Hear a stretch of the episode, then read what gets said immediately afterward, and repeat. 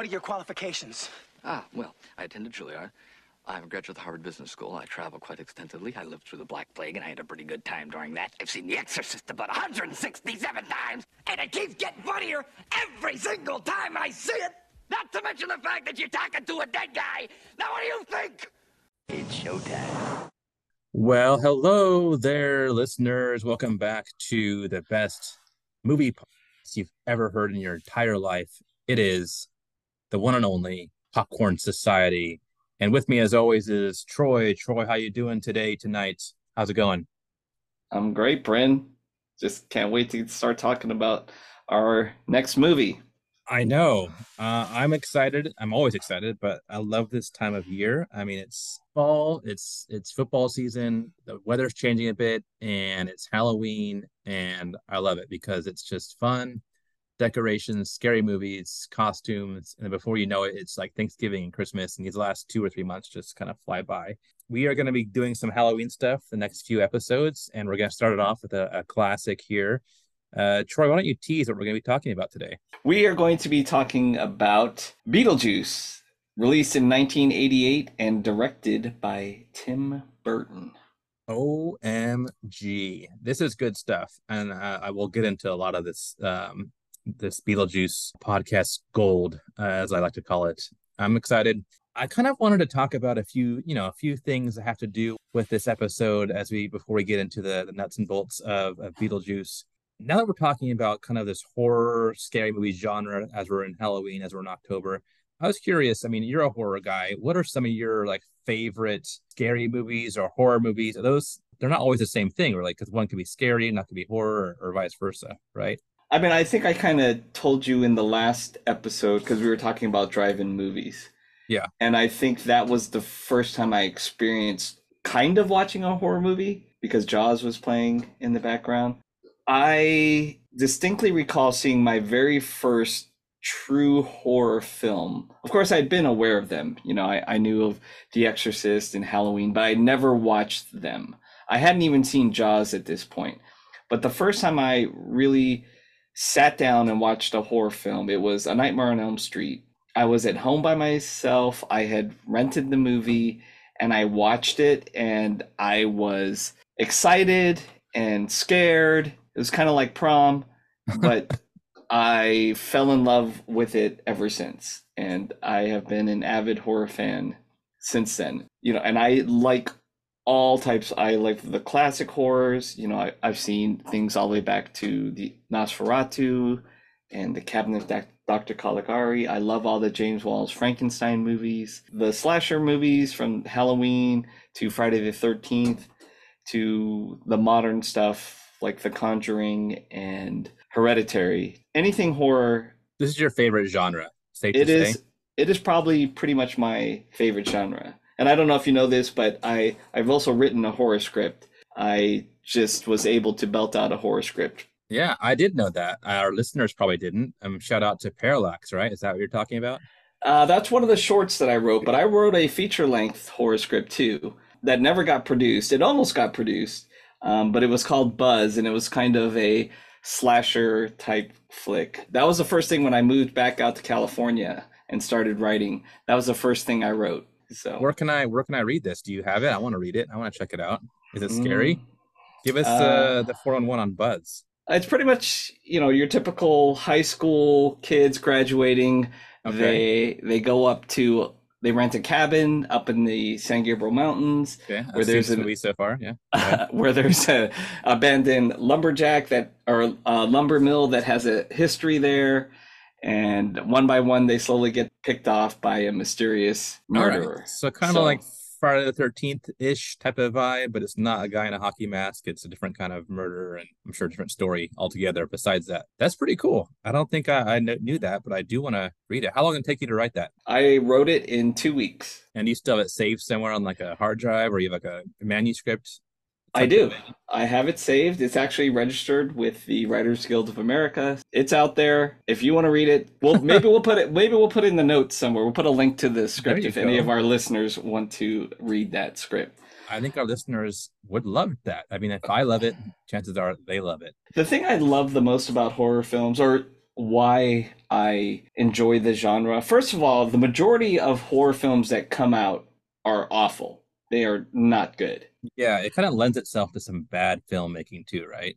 It For does. some reason. It's just because it's an easy genre to get into if you're an aspiring filmmaker because you don't need a big cast, you don't need a big budget. You know, you just need a good script. But unfortunately, there's a lot out there that people think they're good and they get produced and they're not.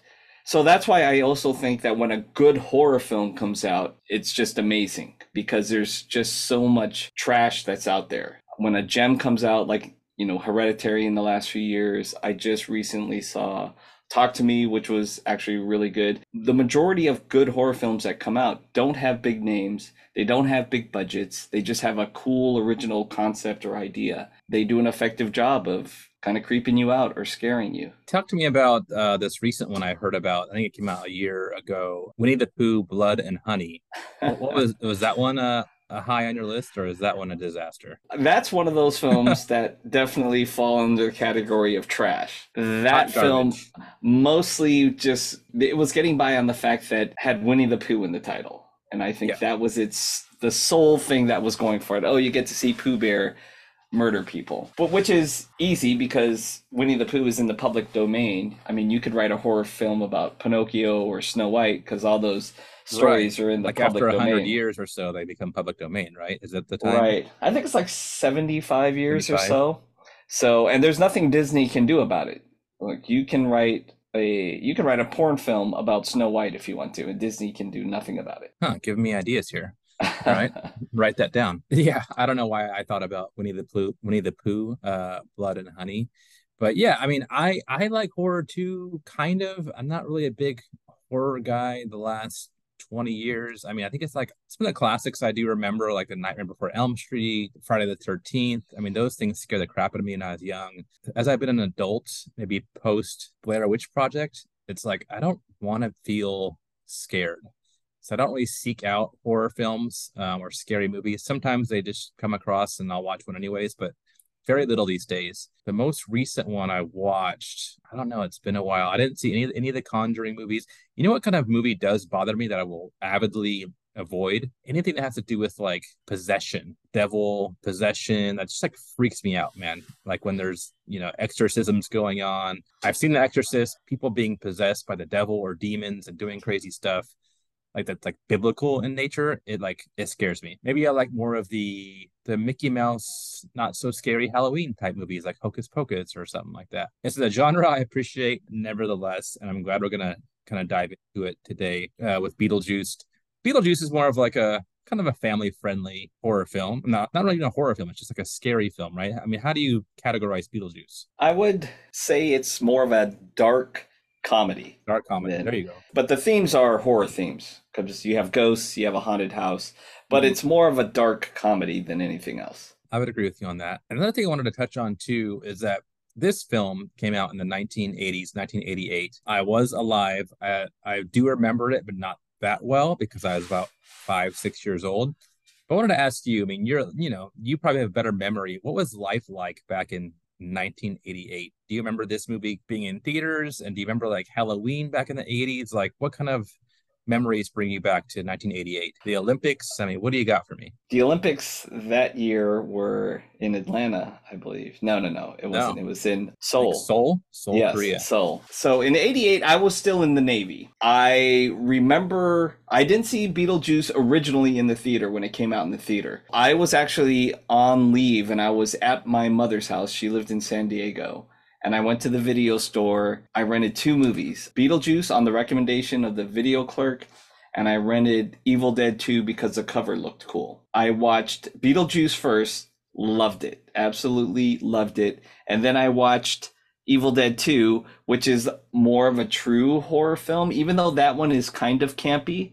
Mhm. But um, but I loved both those films, so it was a win-win for me that particular night. I got to see you both remember those movies. actually the night you went to the video store to rent Beetlejuice. That's awesome. And then, you know, life in the 80s, especially the late 80s, was it was kind of weird for me at least. I was in the Yeah. Navy. You know, that was a time of big shoulder pads and parachute pants. Leggings were a big thing then with the, you know, the leg warmers. I, I think about like Michael Jackson in the 1980s. That's like comes to my mind in terms of pop culture. I think for movies in general, like the 80s is kind of a a glory decade in terms of film. I mean, so many good films harken back to the 1980s. It's, I mean, again, I was I was alive, I was young. I have you know some memories, but not a, a lot. But what a good time, right?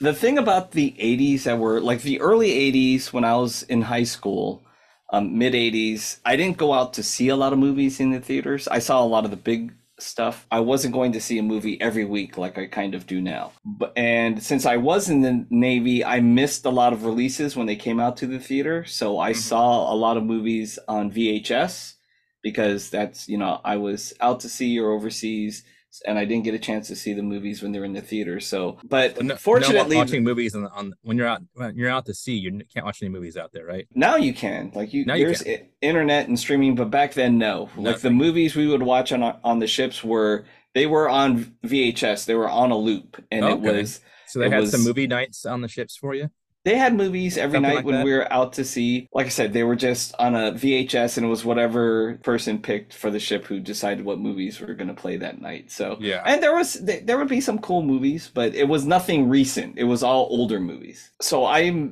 missed a lot of movie releases during the the latter part of the 80s because I was in the Navy. I'm sure I would have seen Beetlejuice in the theater when it first came out, but I was on board a battleship, so I was unable to do so. Seeing it on VHS was great. It was awesome. I was fortunate enough a few years ago. I did see it on the big screen. Um, there was a, I think, Studio Movie Grill in Simi Valley was screening it and I went with a friend. She was very excited because she had never seen on the big screen either. So awesome getting to see it on the big screen. Rewind a little bit. Studio Movie Grill is that like a dinner and a movie type thing? I don't think I've been to one of those. Exactly. Am I missing out on something? Is it like a restaurant and a movie theater in one it's, experience? It's one of those, yeah, right, where they you they have a menu. There's a server you order food, they bring it to you. I got my go-to chicken tenders and a diet coke. A lot of know. theaters do that. They'll bring you food at, the, at your seat, but this seems more of like a a different level. They had a bar and cocktails. It's not as unique anymore because almost every theater now, especially AMC, you can they'll bring food to your seat. They just had more because there was pizza and, and, there was like some entrees and salads. I wasn't there for the food. I was there to see Beetlejuice, and see Beetlejuice. it was awesome. No doubt. I know we could talk about the '80s for a long time. We could talk. We could have a whole podcast discussion on VH, VHS tapes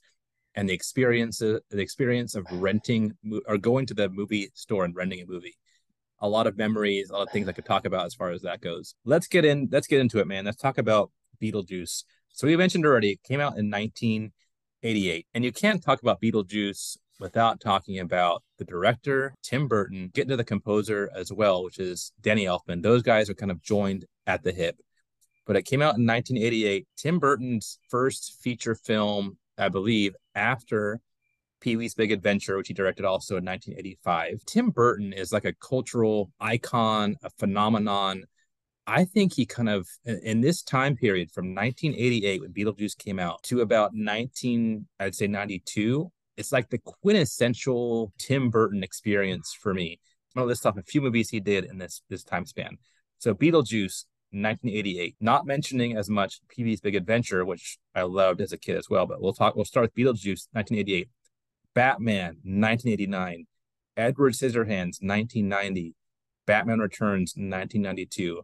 I think that's the Tim Burton sweet spot. I'm so glad we live in a world that I was born in a, in a time where Tim Burton existed as a filmmaker because he's so unique. He's so awesome. I mean, his stuff the last 20 years, not as memorable as much for me. Maybe it's just because I was a kid in those early times. Do you think those those four films, those those five years are, are quintessential and peak Tim Burton? Oh, they're definitely if you're a Tim Burton fan, those are the films that probably made you a Tim Burton fan. I would say the I would add one more movie that he did that I enjoyed a lot. Actually, two. One was more of a true kind of horror movie, which was Sleepy Hollow, which mm-hmm. uh, kind of falls under a lot of people's radar. Yeah. And then another one, which is more kind of a departure of him from kind of the quirky, odd films that he did, was Big Fish, which okay. I I thought was a fantastic movie. Those are the true Tim Burton films that I collect in his oeuvre, so to say. For me, it started with Pee Wee's Big Adventure in high school. That was everybody was talking about that movie. It seemed like we were quoting that movie all the time. Right. Beetlejuice is probably my favorite Tim Burton movie. Yeah, I was going to ask you, like, if you had a favorite kind of off the beaten path uh, Tim Burton movie, not counting the popular ones. So you'd probably say Sleepy Hollow, Big Fish. Big Fish, that was with Ewan McGregor, right? That's correct. Sleepy Hollow, I always love watching that during Halloween time. I, it just reminds me I need to watch it. I think that came out with him in 1999 with Johnny Depp. He did a lot of movies with Johnny Depp, which is awesome. And I want to talk about Danny Elfman as well, because you can't talk about Tim Burton without Danny Elfman. Like the universe put these guys together, and I'm so grateful for that and I was able to I still can't experience it because they're kind of like peas and carrots, peanut butter and jelly. Get the Danny Elfman experience with Beetlejuice and his score. The score of Batman is absolutely classic. I love it. Edward Scissorhands, I listen to that every Christmas season. These guys are always collaborating together. If I had to t- ask you the question, Troy, like, all right, I'm from Mars. I'm an alien coming down to Earth and I want you to show me, I want you to show me Tim Burton and Danny Elfman film. You got to pick one. Are you picking Beetlejuice? If I have to base it on those two, like what yes. is their best collaboration? Yeah, I'm probably picking Batman. Batman. Okay. Yes. Yeah. Again, I'm I'm not from this planet. I don't know who either person is. I want you to just show me the the Tim Burton Danny Elfman experience, and you're going to pick Batman. Uh, that's a pretty good choice. I mean, Batman, I love that film as well. I think you like Batman Returns better, though, than the original Batman 89. Is that right? I do. The thing with Batman, I was very, very excited for Batman coming out. Mm-hmm. Beetlejuice kind of is what gave Tim Burton the idea to cast Michael Keaton.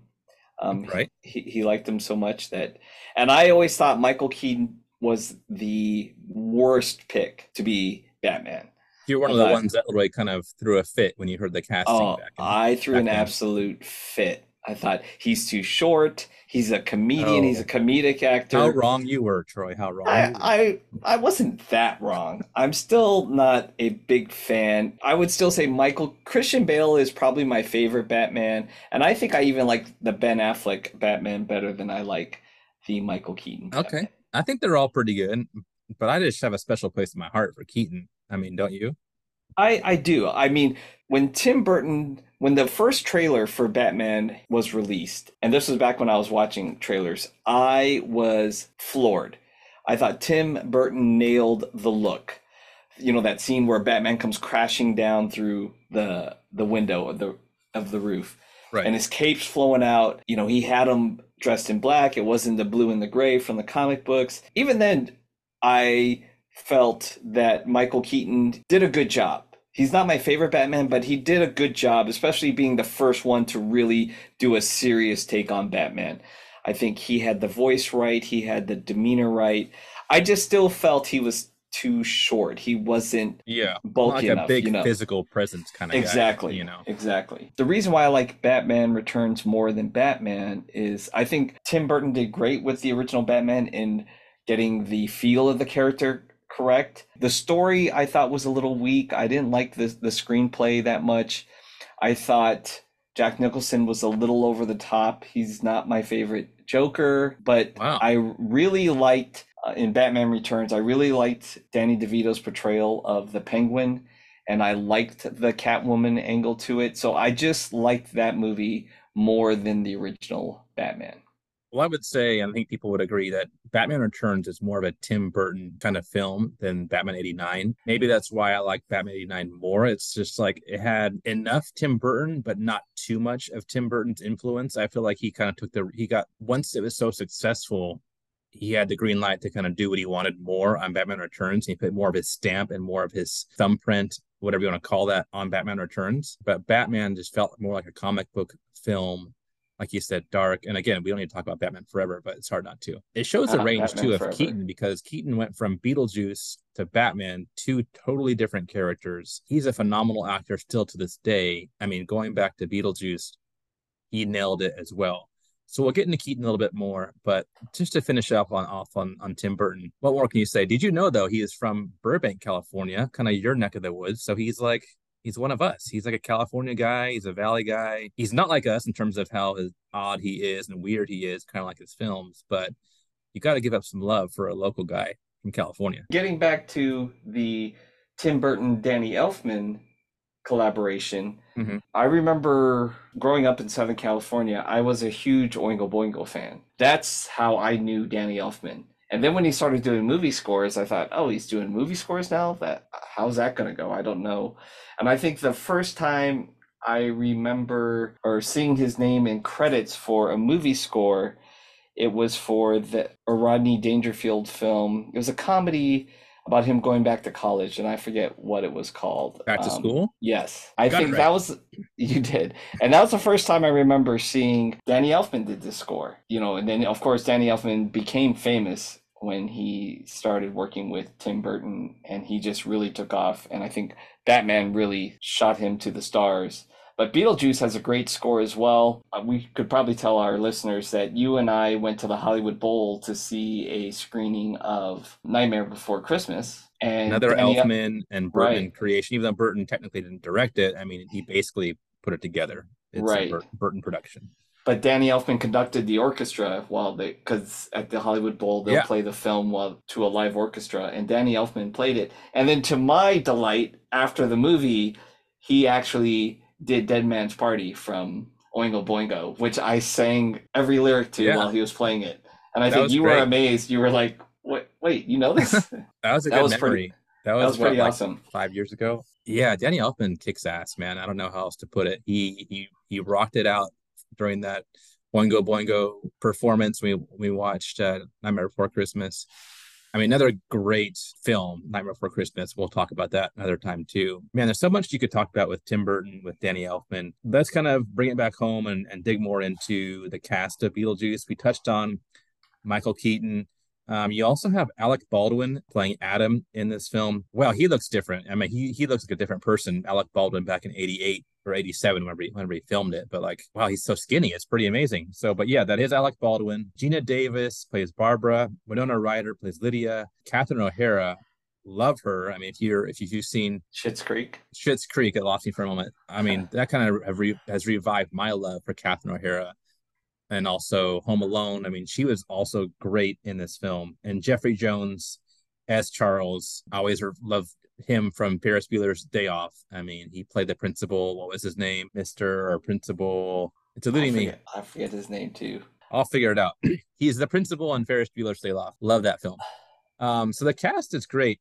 I'll touch on Geena Davis a little bit too. I think she didn't really shine as much in this film. When I think about Geena Davis and her best work, I always always think about a league of their own. Geena Davis was great kind of during that time period, or Thelma and Louise. But Alec Baldwin kind of was serviceable as well. Even though it wasn't really about about them as a family, I don't think they really stood out as kind of the main characters as much as Michael Keaton and even Winona Ryder did Lydia. The thing about this movie though is that for me, this film introduced me to these actors. I don't recall ever seeing them in anything before this. And I think they're all great actors. You know, Alec Baldwin's great when he's not shooting people in the face.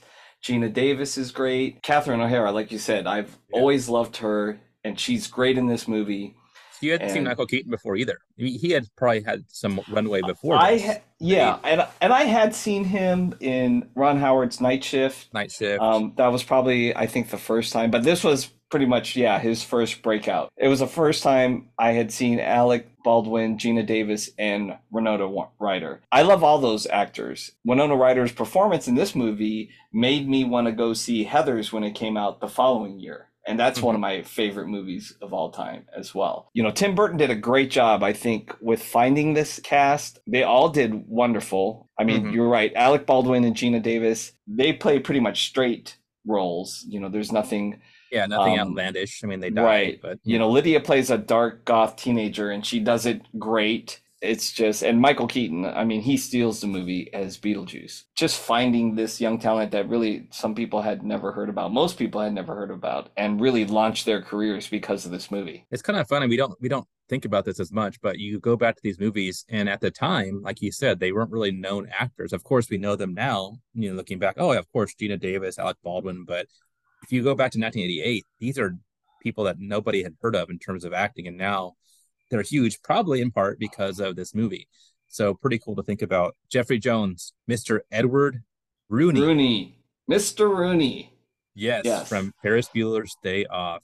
And I would say he was the only actor that I had recognized. Ferris Bueller's Day Off. So, and he had done some other things before that I, but he was probably the only actor, the main cast that I had seen before in a movie. Everybody Yeah. else, everybody else was new to me. Yeah, and I liked what he did well uh, as well because watching it again, he's just a, a guy that's trying to relax out in the countryside in his new home, get away from the city. Contrast that against his his wife, who's just out there and outlandish, and Catherine O'Hara's Delia, and does all these sculptures and does these weird things to the house, and he's just kind of like frustrated because he just wants to be there and relax, and all this stuff starts happening around him. You can see that kind of play Well, out in the movie. Should I go ahead and do the Let's popcorn do plot? it. Let's do it. All right, guys. Are you going to time me?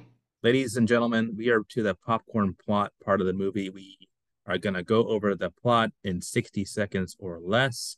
Troy is going to be on the clock. Are you ready, Troy? I'm ready. And go.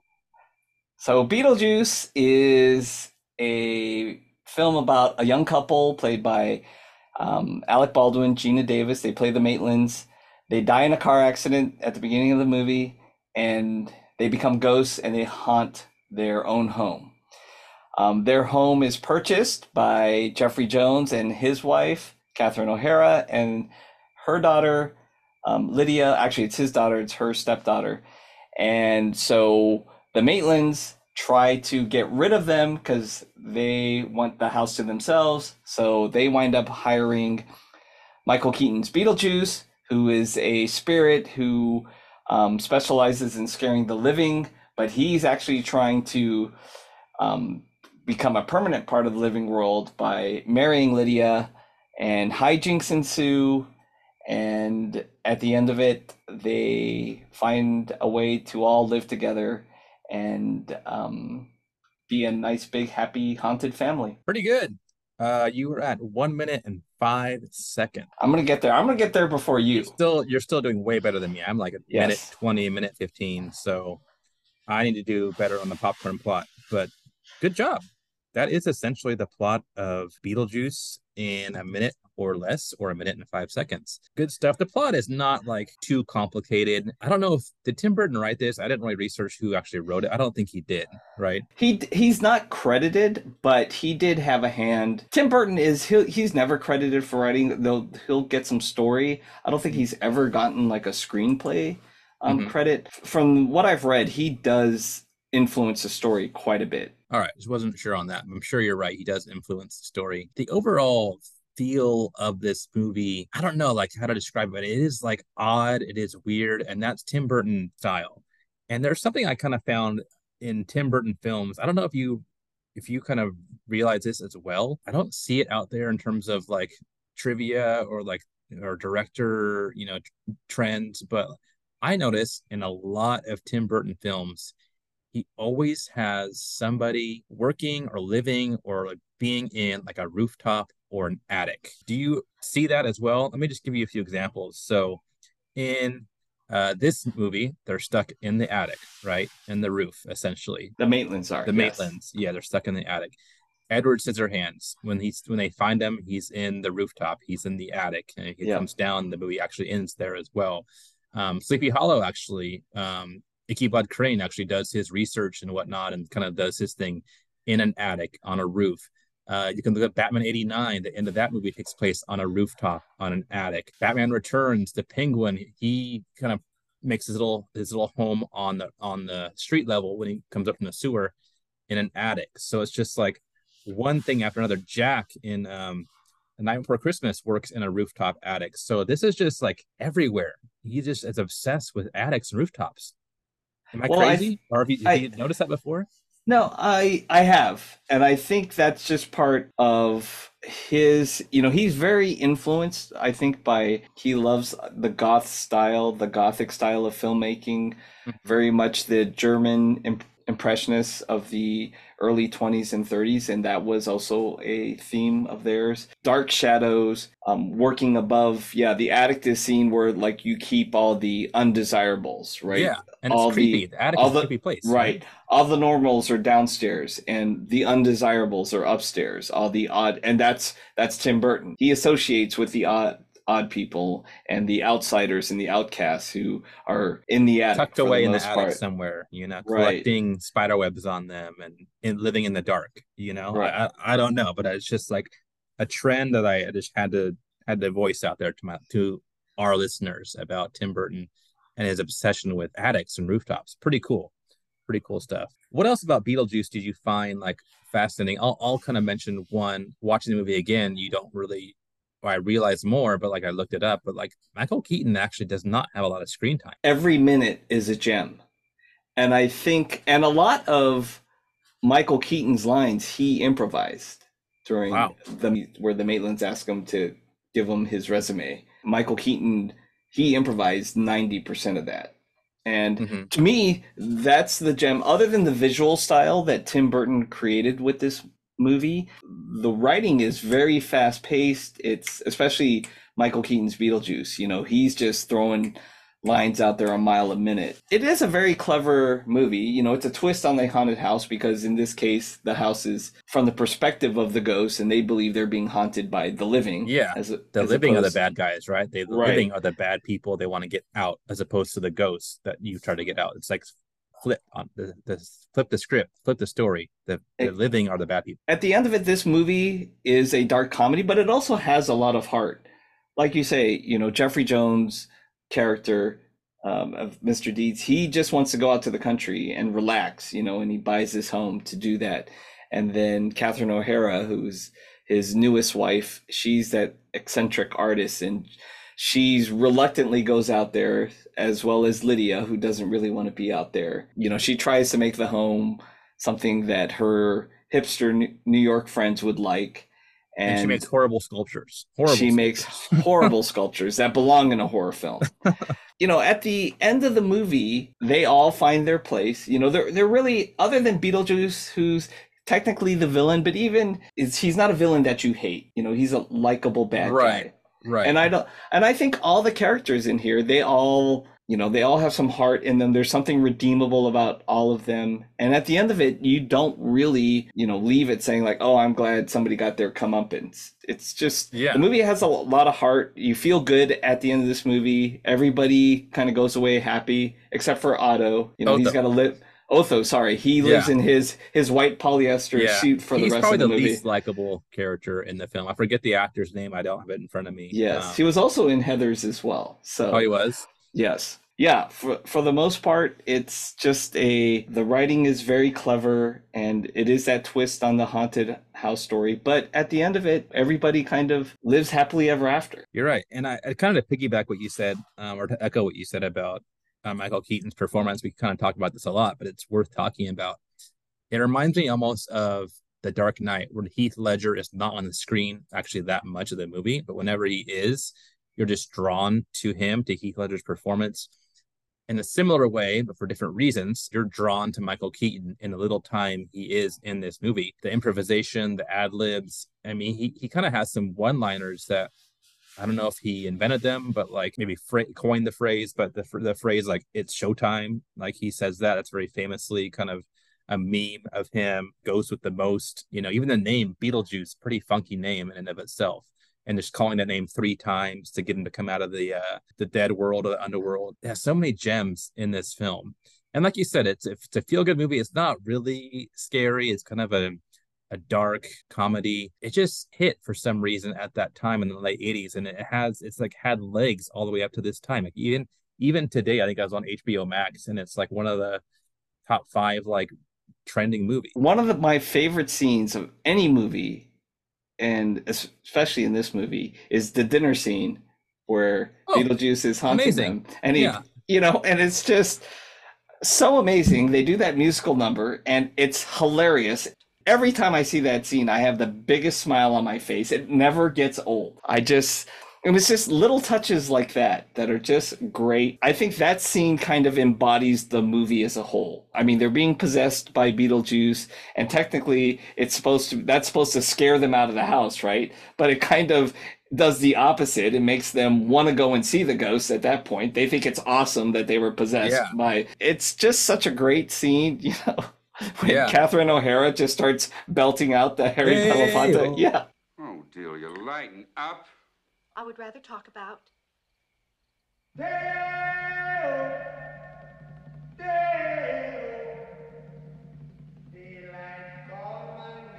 It's cute, Delia. It's just and they start dancing around the to me it's always funny because i thought well why did beetlejuice think that was going to scare them all i mean other than the fact that they were possessed but yeah. it's just Well, I have a know. correction though. It was actually the Maitlands that were actually using that. to oh that's scare. right i'm sorry But you're it, right like it didn't work, and they thought it would work, and they had like the the shrimp cocktail coming to come up and grab their faces after they were dancing to that song. right The title of that song eludes me, but it's forever tied to the Beetlejuice film. Right. When that doesn't work, they're like, all right, let's go check out this Beetle guy, and that's Right. kind of they they bring Beetlejuice into the fray. and that's and they're convinced it's going to work they're like Yeah. thought that this this was going to be it but it's such a it's a heartwarming scene and lydia's just in the background kind of like what the heck's going on here to me that scene just sums up the whole movie just it's a feel right. good scene you smile um, throughout that whole scene and that's just the way i feel about the whole movie the the movie as a whole i smile every time i think about it i i can watch that movie every year I try to watch it. I don't always do it, but it's one of my, like you said, one of my go-to Halloween films that I. And the great thing is, you don't even have to watch this film during Halloween. You can watch it any time of the year, and True, it, you it's great. I tend to watch it only during Halloween, but you know, I like to keep my movies seasonal. It just makes the, the the time of the year feel right for me.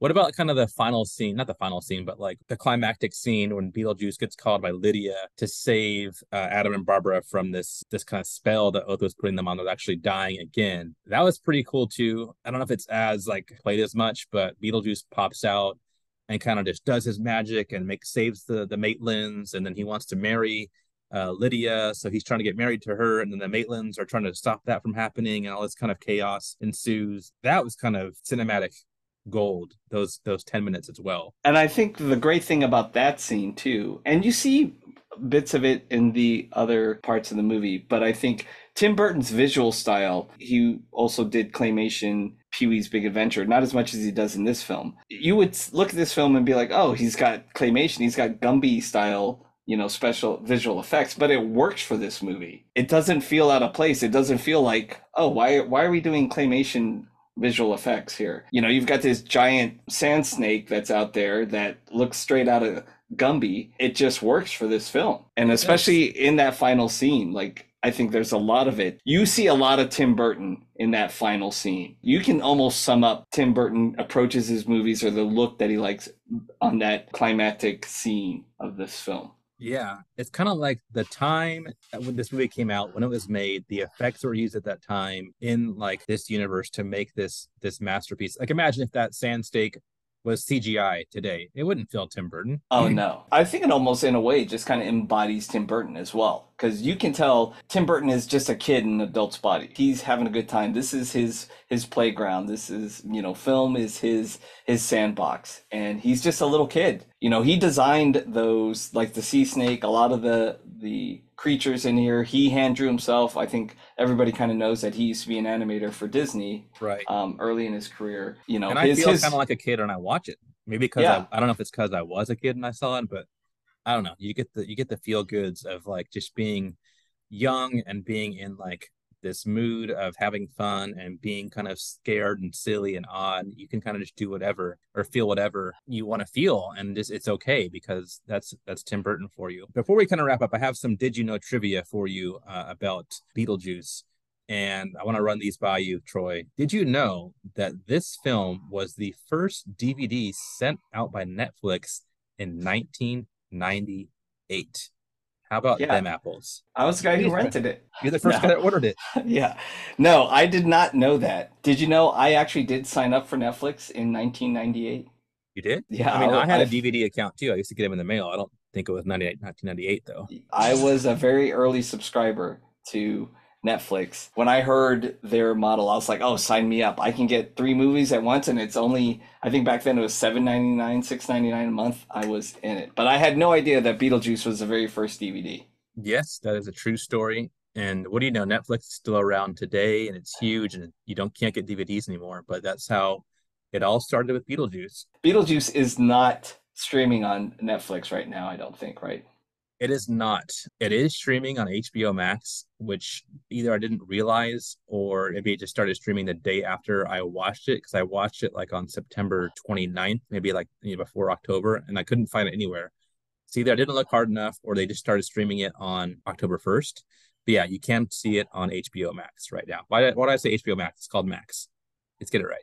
Okay. Just Max, right? Other trivia effect, uh, trivia fact for you: uh, the visual effects budget was only one million dollars for this film, which was a major factor in term Tim Burton making the effects look as tacky and B movie as possible. And yeah, there's not like amazing, like there's no obviously CGI didn't exist by then, but it felt kind of like B movie uh, special effects, but it still worked. It wasn't a big budget film, I think, at that time. He made it work and feel right in this Beetlejuice universe, for lack of better terms. You mentioned it earlier. If there was CG in this, I don't think it would be the same movie. I don't think No. it would have the same charm that this movie has if it had a major visual effects budget and they went all out to make it look as you know part of the real world as possible. Tim Burton films to me aren't about that anyway. Even in the Batman movie, he was very he used practical effects. I think there's that famous scene where you know Batman's got Kim Basinger and you can tell it's a doll on a string, you know, kind of hanging there. Yeah. But yeah, I think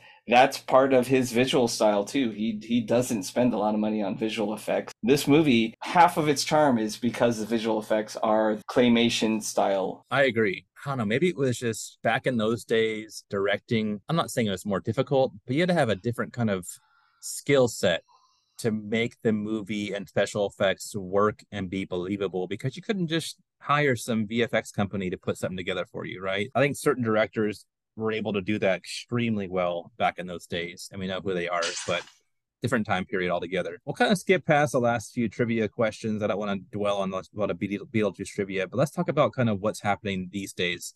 So, did you know? I guess this could be trivia. Maybe you do know, don't know. Beetlejuice 2 is actually in production and it's set to come out in 2024. How about that? I mean, this movie has always been talked about having a sequel. I did not know that one was actually in production now, but I know they've always been talking about a sequel to it. Tim The- Burton's doing it. Michael Keaton's supposed to come back. Yeah, but you Um, know, Jenna Ortega in it, Winona Ryder, uh, And- Monica Bellucci. and I love Jenna Ortega. I love Monica Bellucci, but I just feel the first movie ended perfectly. There's no need to go further. And there was, I don't know if you remember, but there was an animated series, Beetlejuice. You're Part not of me, stoked on it. You're not stoked I'm, on I'm not stoked because sometimes this is just a money grab. And I I hope I'm wrong. I hope the movie is awesome and it's a great sequel to the original, but most of the time these are just money grabs. I mean, I, I do think it's a money grab, but here, here's what I also think as well. It might be good. It might be bad.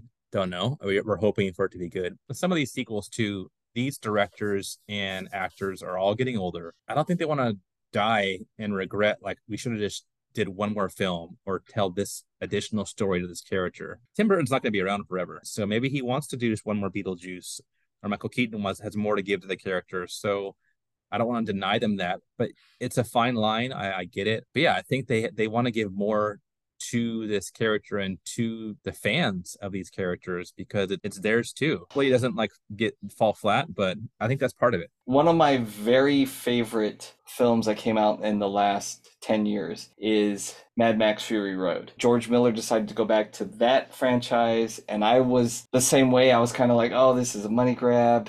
You know, why are we doing this? But that movie is fantastic. And I love that movie. And I'm so glad he decided to go back into the world of Mad Max. That's Yeah. probably my favorite Mad Max movie as well. Sometimes So- it works. Sometimes it works. I think, yeah, I think it, you could have reason to be skeptical a little bit too because Tim Burton's recent films haven't like blown the socks off of anybody. Like Dumbo, there, I mean, it was okay, but nothing that great. The live action Dumbo, that is. Well, and that's why I'm kind of wary about this because I feel like, oh, this is Tim Burton wants a hit. He hasn't had a hit in a while. People have been clamoring for a Beetlejuice sequel. People are going to go out and see it just for the nostalgia sake for it. Is it going to be a good movie? It's not. I hope I'm wrong. I don't know if you're aware of this, but they did also do a Broadway version of this of Beetlejuice. So there is a musical out there called Beetlejuice and I've listened to the songs and they're actually quite catchy and, and funny. I really do want to see the There's Beetlejuice. currently a, a Broadway production now. I don't think it's running on Broadway now. I think Okay. it's on the road, but there is a Beetlejuice musical, which is based on the songs that I've heard and uh, the reviews is actually quite funny and really good. Okay. I'd be down to see that. I mean, it'd be a little weird having Beetlejuice not be played by Michael Keaton, but it's Broadway. You can accept that.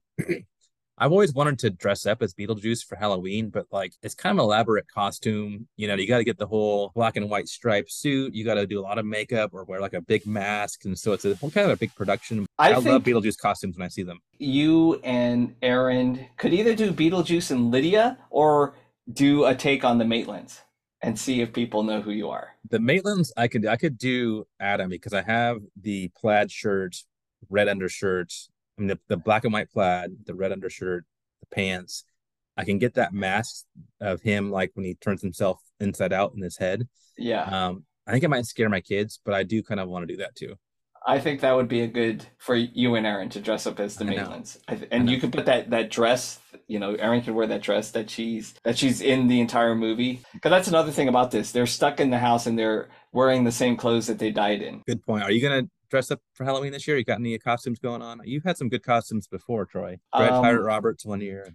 Classic. Yes, I always wind up dressing up for Halloween. I always say I'm not going to. I probably will. I haven't decided on the costume yet. Maybe maybe See. we'll we'll have pictures of it on the in the comments for Yeah. one of these Or podcasts. on our on our Instagram page, we'll put some uh, Popcorn Society uh, Halloween costumes for you guys. As you can tell, ladies and gentlemen, Troy and I have adoration for this film.